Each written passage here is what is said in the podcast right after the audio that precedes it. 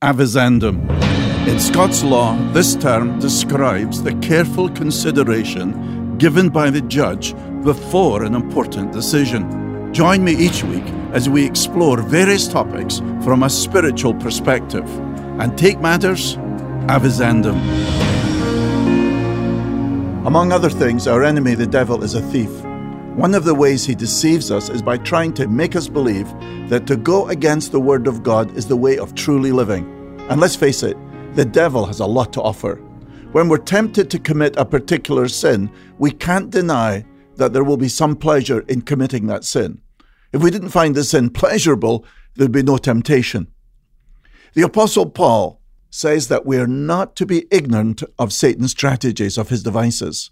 He always promises the best first. That is, in the short term. The impact of the sin in our lives and in the lives of others, and certainly in the eyes of God, are not considered. The devil doesn't want us to think ahead. He only wants us to be fixated on the immediate enjoyment of the particular sin. But that one sin so easily leads to another and another. And in the process, we get further and further away from God. Our hearts become harder and harder.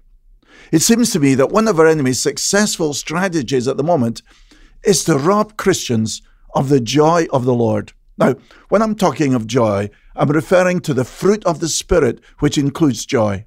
Happiness is dependent on our present circumstances, whereas joy is deep within us and is present irrespective of our circumstances, whether objectively they're good or bad.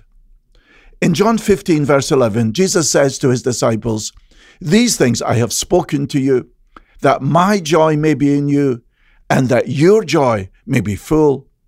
Jesus wants us to be joyful.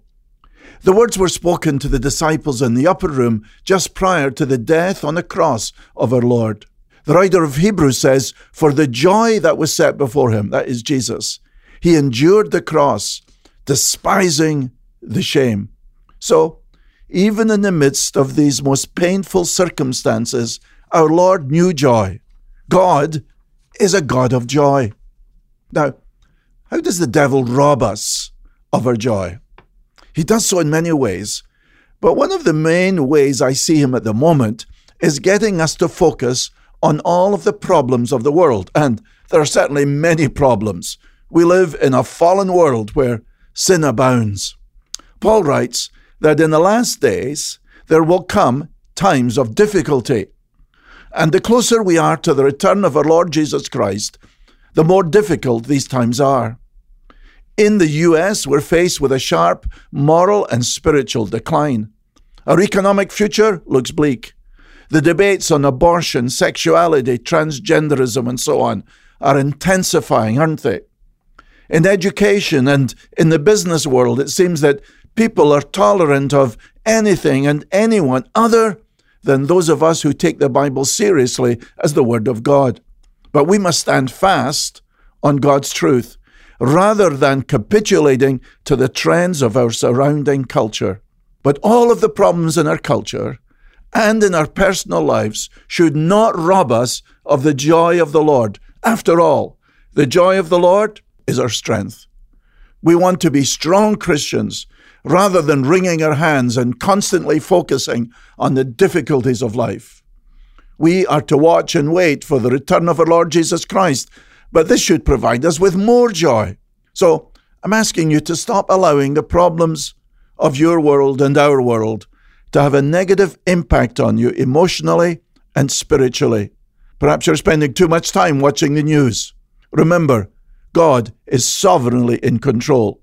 Jesus Christ is the same yesterday, today, and forever. In the darkness of our world, Jesus tells us to shine as lights.